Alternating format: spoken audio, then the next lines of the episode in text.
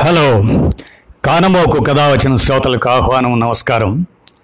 ముఖ్యంగా సమకాలీన అంశాలతో ఆలోచింపజేసే విషయాలు వాటి ఆ అంశాల్లో మనల్ని మనం వెతుక్కునేటువంటి ఘట్టాలు వాటిని అలాంటివి ఏమైనా ఉంటే మన మనసుకు నచ్చే వాటినే నేను ఎన్నుకొని శ్రోతలకు వినిపిస్తుంటాను. దానిలో భాగంగానే ఇప్పుడు మనం శ్రేయోభిలాషి అమ్మ అనే చిన్న కథ రచయిత పి. లక్ష్మీ శారద గారు. ఇప్పుడు విందాం మనం ఆ కథని. శ్రేయోభిలాషి అమ్మ. రాత్రి పదిన్నర. శర్మ శాంతి ఇద్దరికీ నిద్ర పట్టడం లేదు. నిద్ర పట్టడం లేదనే కన్నా నిద్ర రావడం లేదన్నాం. ఏం ఆలోచిస్తున్నారు అడిగింది శాంతి. "హా, నీ గురించే నువ్వంటే నాకు ఎందుకు భయం? అడిగాడు శర్మ. భయమా? అని అర్థం కానట్లు చూస్తూ ఉండిపోయింది శాంతి. అవును భయమే. నువ్వంటే నాకు భయం. అన్నీ నువ్వు చెప్పినట్లే చేయాలి ఆడపనులు మగ పనులతో సహా బెడ్ కాఫీ తాగొద్దంటావు. టిఫినైనా భోజనమైనా నువ్వు పెట్టిందే తినాలి. ఎవరి ఇష్ట ఇష్టాలతో నీకు పని లేదు. నీకు నచ్చిన బట్టలే నేను కొనుక్కోవాలి. నువ్వు వేసుకోమన్నవే వేసుకోవాలి. షాపింగు సినిమా రెస్టారెంట్ దేనికైనా అందరం కలిసి వెళ్ళాలంటావు. ఇక నేనైతే నీ అంగరక్షకుడిలా అనుక్షణం నీ వెంటే ఉండాలి. నేను రిటైర్ అయినంత మాత్రాన నీకు సేవలు చేయాలా? నేను మగాణ్ణి నీ మొగుణ్ణి అని కూడా చూడకుండా ఇంటి పని వంట పని కూడా నాతో చేయించుకుంటున్నావు. హిట్లర్లా డిక్టేటర్ నువ్వు. అందరినీ శాసించటం నీకు సరదా. ముందు ముందు మేము ఊపిరి పీల్చుకోవాలన్నా నీ అనుమతి అవసరమేమో? కళ్ళలో నీళ్ళు సుళ్ళు తిరుగుతుంటే శాంతి మంచం మీద లేచి కూర్చుంది. శర్మ చేతులు పట్టుకొని ఏంటండి ఇది? అంటూ బోరును ఏడ్చేసింది. మీరేనా ఇలా మాట్లాడుతుంది? మన ఇద్దరి మధ్య ప్రేమానురాగాలే కానీ భయానికి తాదెక్కడుంది అంది వెక్కి వెక్కి ఏడుస్తూనే. శాంతి ఏడుపు చూసి శర్మ కంగారు పడ్డాడు. కళ్ళు చెమ్మగిల్లాయి శాంతి మీద జాలి వేసింది. నన్ను క్షమించు శాంతి. నిన్ను అనవసరంగా బాధ పెట్టాను. నువ్వు అన్నట్లు మన మధ్య ఉన్నది ఆప్యాయత అనురాగాలే కానీ మరొకటి కాదు.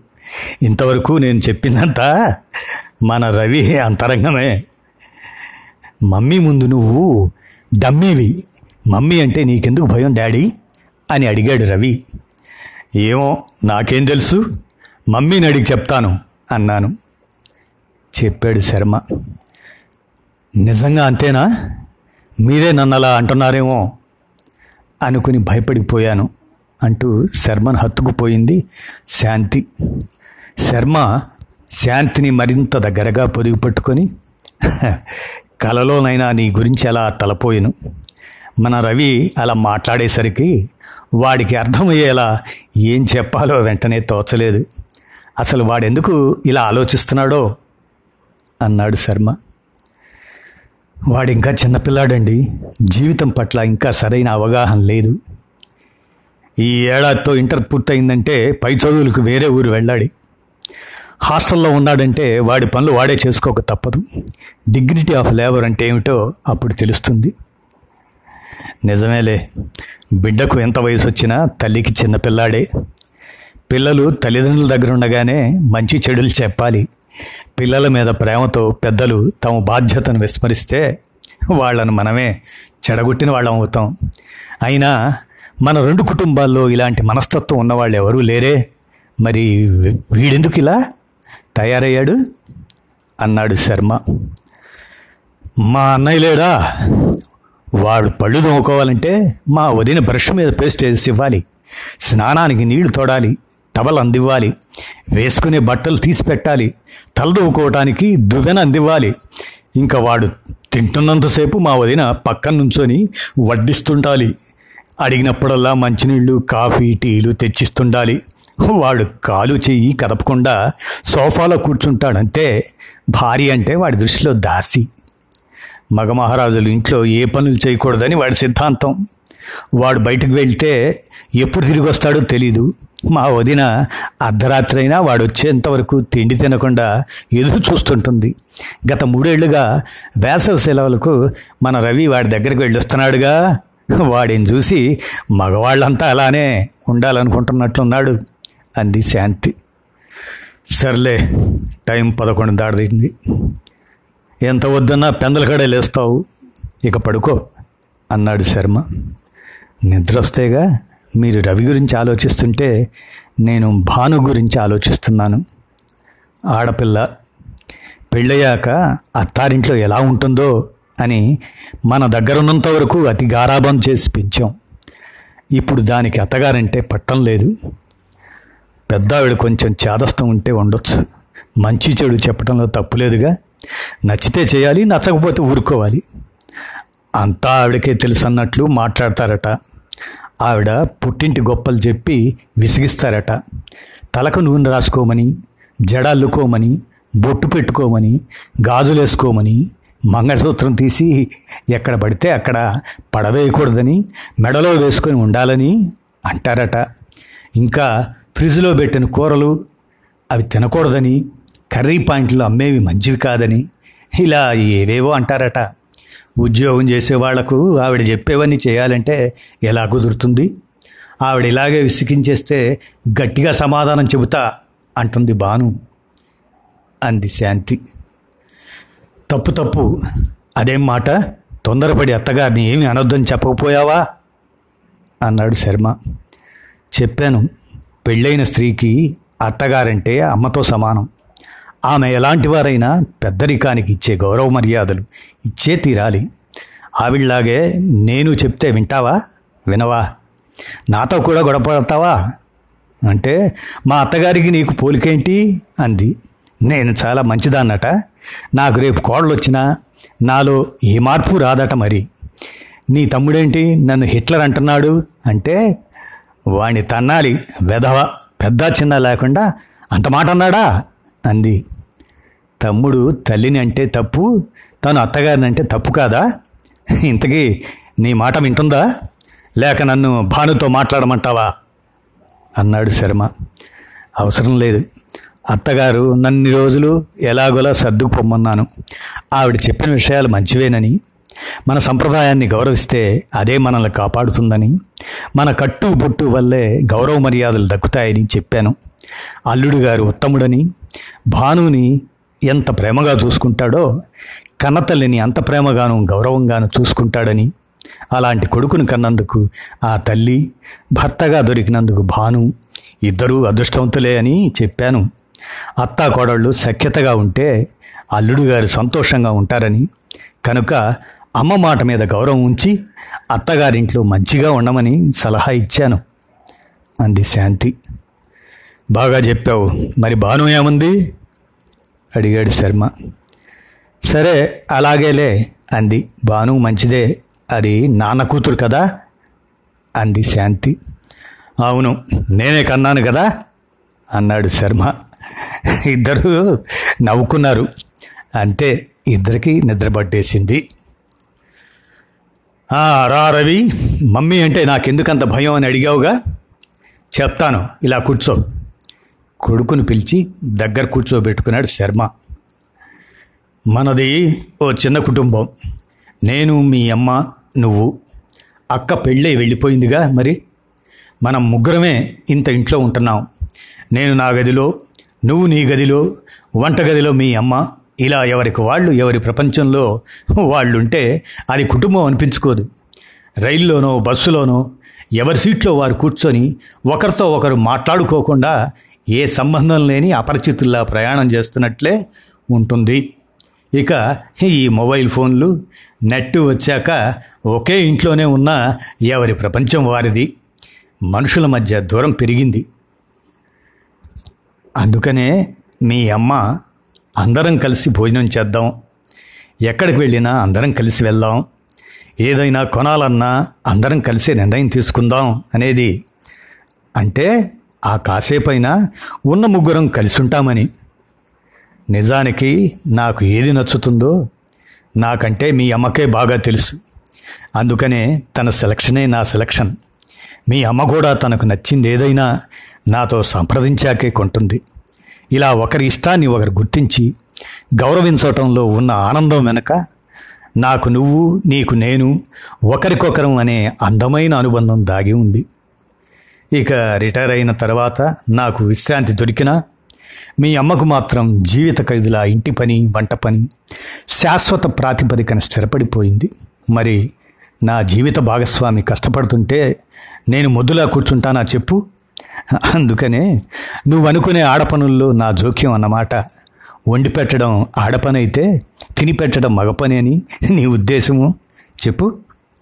నువ్వు చంటి పిల్లాడిగా ఉన్నప్పుడు మీ అమ్మ నీకు చేసిన పనులన్నీ ఇప్పుడు నువ్వు నీకు నువ్వే చేసుకుంటున్నావుగా? అప్పుడు ఆడపనులు ఇప్పుడు మగ పనులుగా మారిపోయాయా? రవి ముఖ కవళికలను బట్టి తను చెప్పేది పాజిటివ్గానే తీసుకున్నట్లు అనిపించింది. నెమ్మదిగా రవి భుజం మీద చేయి వేసి దగ్గరగా జరిగి కూర్చున్నాడు శర్మ. క్రమశిక్షణలో సమయపాలనలో కొంచెం స్ట్రిక్ట్గానే ఉంటుంది మీ అమ్మ. అది చూసి మీ అమ్మ హిట్లర్ అని నువ్వు అనుకుంటే చాలా పొరపాటు. సోమరితనానికి విచ్చలవిడితనానికి పగ్గాలు వేసి మనసును నియంత్రిస్తేనే మనం అనుకున్న లక్ష్యాన్ని సాధిస్తాం. ముఖ్యంగా నీ వయసు కుర్రాళ్ళ భావి జీవితానికి ఆరోగ్యవంతమైన పునాది మీ అమ్మ లాంటి వాళ్ళ పెంపకంలోనే పడుతుంది. మీ అమ్మ ఇంత పద్ధతిగా సంప్రదాయబద్ధంగా ఉంటుంది కనుకనే నాకు గౌరవంతో కూడిన భయం. అది నువ్వు అనుకునే పిరికితనం కాదు. అమ్మ ఏం చెప్పినా ఏం చేసినా మనందరి మంచికే చేస్తుంది. అమ్మని దాసిలా కాదు మనందరి శ్రేయోభిలాషలా చూడాలి. సుదీర్ఘంగా సాగిన శర్మ సమాధానం విని రవి ఆలోచనలో పడ్డాడు. తప్పు తెలుసుకున్నట్లే ఉన్నాడు.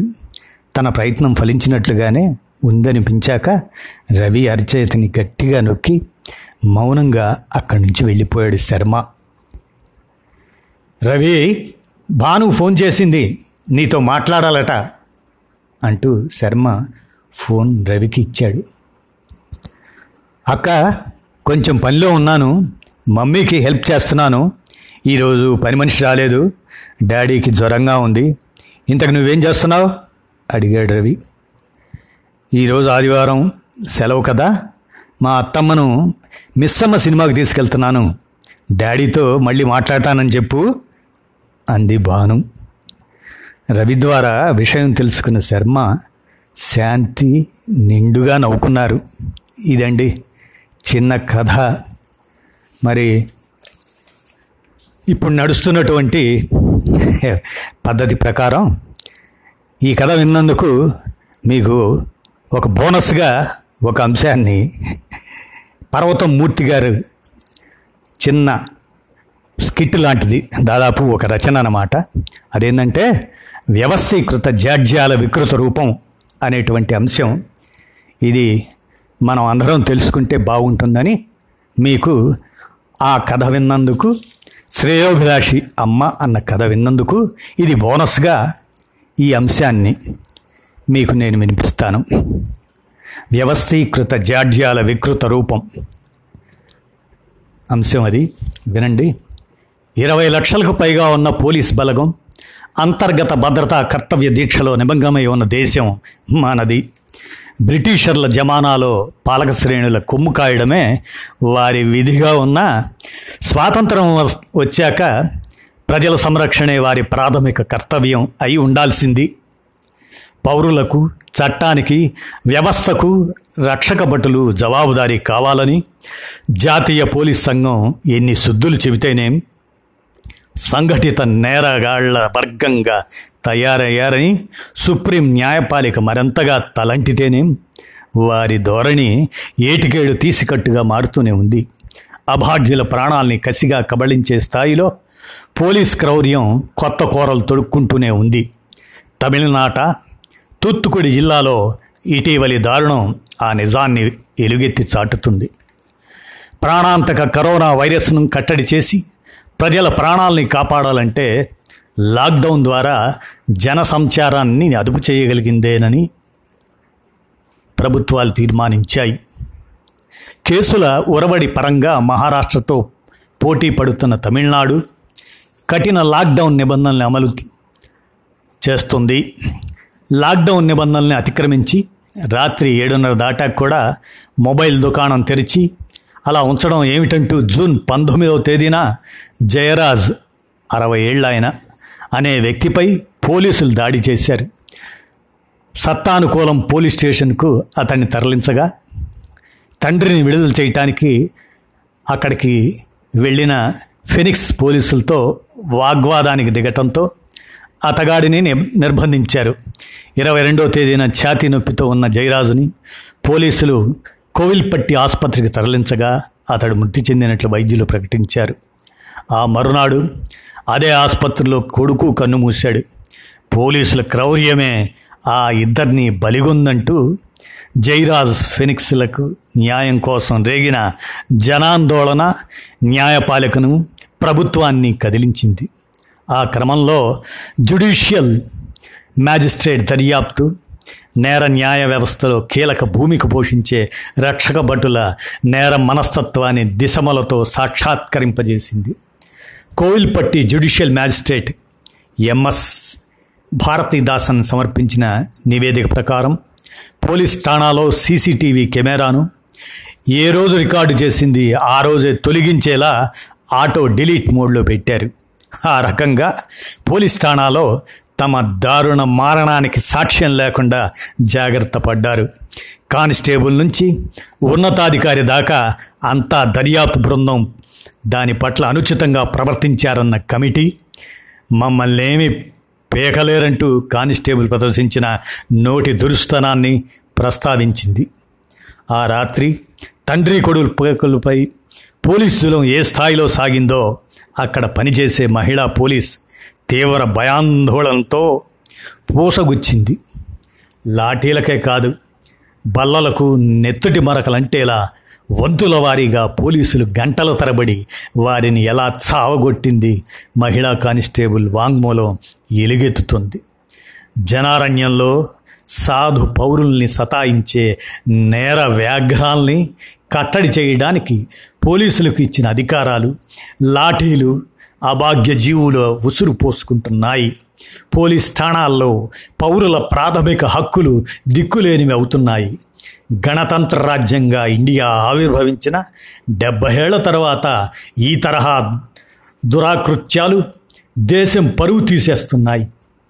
అమెరికాలో ఈ మధ్యనే జార్జ్ ఫ్లాయిడ్ అనే యాప్రో అమెరికన్ను నిర్బంధించే సందర్భంలో పోలీస్ దురాగతం అతగాడి ప్రాణాల్ని బలిగొంది. దానిపై ఒక్క అమెరికాలోనే కాదు దేశ దేశాల్లో నిరసనలు పోటెత్తుండటంతో పోలీసు సంస్కరణలపై అక్కడ పెద్ద ఎత్తున కసరత్తు మొదలైంది. మినేపోలిస్ పాలక మండలి నగర పోలీస్ శాఖను రద్దు చేసేయడానికే నిర్ణయించింది. ఉక్రెయిన్ జార్జియా దేశాలు ఈసరికే కాలం చెల్లిన పోలీస్ వ్యవస్థలకు చెల్లుకొట్టి నేటి అవసరాలకు దీటైన వాటిని ఏర్పాటు చేసుకున్నాయి. అదే ఇండియాలో దశాబ్దాల తరబడి పోలీసు సంస్కరణల ప్రతిపాదనలు కాగితాలకే పరిమితమై నాగరిక జీవన ప్రమాణాల్ని దిగలాగుతున్నాయి. చట్టబద్ధ పాలన సూచీలో మొత్తం నూట ఇరవై ఆరు దేశాల చిట్టాలో ఇండియా అరవై ఎనిమిదో స్థానంలో నిలిచింది. ఎనిమిది ప్రాతిపదికల ప్రకారం ఇండియా పనితీరును విశ్లేషిస్తే శాంతి భద్రతల పరంగా అది నూట పదకొండవ స్థానంలో ఉంది. వాస్తవ పరిస్థితి అంత అధ్వానం అని బొగ్గలు నొక్కునే వారికి జాతీయ మానవ హక్కుల సంఘం అందించే వివరాలే జ్ఞానోదయం కలిగిస్తాయి. ప్రతిరోజు సగటున కస్టడీ హింసకు సంబంధించి పదిహేను కేసులు నమోదవుతున్న దేశం మనది. అందులో తొమ్మిది మంది ప్రాణాలు కోల్పోతున్నారని సర్కారీ లెక్కలే చెబుతున్నాయి. పోలీస్ కస్టడీ మరణాలు చాలా కాలానికి కానీ వెలుగు చూడటం లేదని కొన్ని అయితే అసలు నమోదే కావడం లేదని జాతీయ మానవ హక్కుల సంఘం తేల్చి చెప్పింది. అంతా యథాలాపంగా జరిగిపోతుందన్న నివేదిక ఇదమిద్దంగా నిగ్గు తేల్చిందేమిటి? అవ్యవస్థ. ఎక్కడికక్కడ మర్రిమానుల ఓడలు దిగిందని కస్టడీ మరణాలకు కారకులంటూ ఏ కొందరినో శిక్షించినా వ్యవస్థాగత మార్పు దుర్లభమని తేటపడుతున్నందువల్ల గరళ వైద్యమే గట్టిగా జరగాలి. ఎవరెంతటి వారైనా రాజ్యాంగం చట్టం వారి కంటే ఉన్నతమైన ఉన్నతమైనవని సుప్రీంకోర్టు పలుమార్లు స్పష్టీకరించింది. గత నెల ఇరవై మూడున చర్చికి వెళ్ళినప్పుడు మాస్క్ ధరించనందుకు బల్గేరియా ప్రధానమంత్రికి ఆ దేశ ఆరోగ్య మంత్రిత్వ శాఖ మూడు వందల లెవ్స్ అంటే దాదాపు పదమూడు వేల రూపాయలు జరిమానా విధించింది. చట్టబద్ధ పాలన అంటే అది. కానీ ఇండియాలో రెండు వేల ఐదు నుంచి రెండు వేల పదిహేను మధ్య నేరాల రేటు ఇరవై ఎనిమిది శాతం పెరిగినా శిక్షలు మాత్రం ఎండమావినే తలపిస్తున్నాయి. దాని అర్థం ఇక్కడ చట్టబద్ధ పాలన లేదని కాదు పాలకుల చట్టం కూడా అమలవుతుందని అంటూ యూపీ మాజీ డీజీపీ ప్రకాష్ సింగ్ ఆవేదన చెందారు. రాజ్యాంగ చట్టం ఏం చెబుతుందన్నది కాకుండా అధికారంలోని పెద్దల మెహర్బానీ కోసం ఎంతకైనా తెగించే పోలీస్ బృందం నుంచి నైతిక నిష్ఠ పౌర భద్రత ఇటువంటి వాటిని ఎవరు మాత్రం ఆశించగలరు? పోలీసులపై పెరుగుతున్న ఒత్తిడిని ఉపేక్షిస్తే ప్రజాస్వామ్య వ్యవస్థ పునాదులే కదిలిపోతాయని దశాబ్దాల క్రితమే వెలువడిన హెచ్చరికలు అరణ్యరోధనమయ్యాయి రాజ్యాంగ విలువల్ని అపహసించే అధికార దండధరుల కండ కావరాన్ని పుణికిపుచ్చుకొని పోలీసుల ఇష్టారాజ్యానికి తెగపడ్డ ప్రతిసారి చీకటి కొట్టాల్లో చావు కేకలు ప్రతిధ్వనిస్తున్నాయి. మెరుగైన వృత్తి నైపుణ్యం అంకిత భావం సవాళ్ళను ఎదుర్కొనే శక్తి ఆధునిక శిక్షణ దర్యాప్తులో సాంకేతికత వినియోగాల కలబోతగా కొత్త తరం పోలీస్ పుట్టుకు రావాలని ప్రధానిగా మన్మోహన్ సింగ్ అభిలషిస్తే స్మార్ట్ పోలీస్ అవసరాన్ని ప్రధాని మోదీ ప్రస్తావించారు. వృత్తిపర స్వతంత్రత జవాబుదారీతనం మచ్చుకైనా కానరాని పోలీస్ వ్యవస్థకు వాటిని ప్రతిపాదించకుండా పై పై మెరుగుల సంస్కరణ వల్ల పౌర హక్కులకు భద్రత ఎలా కల్పించగలరు?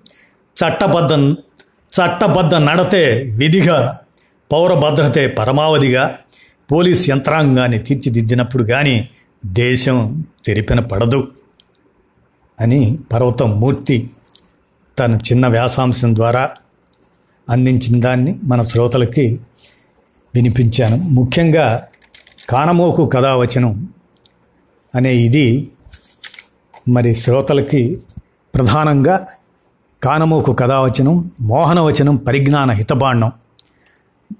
దీని లక్ష్యం దీని ఉద్దేశం ఏమిటంటే చదవదగునెవ్వరు రాసిన తదుపరి చదివిన వెంటనే మరువక పలువురికి వినిపింపబూనిన అది ఏ పరిజ్ఞాన హితబాండం అవుపో మహిళో మోహనవచనమై విరాజిల్లు అనేటువంటి లక్ష్యంతో ఈ కానమోకు కథావచనం.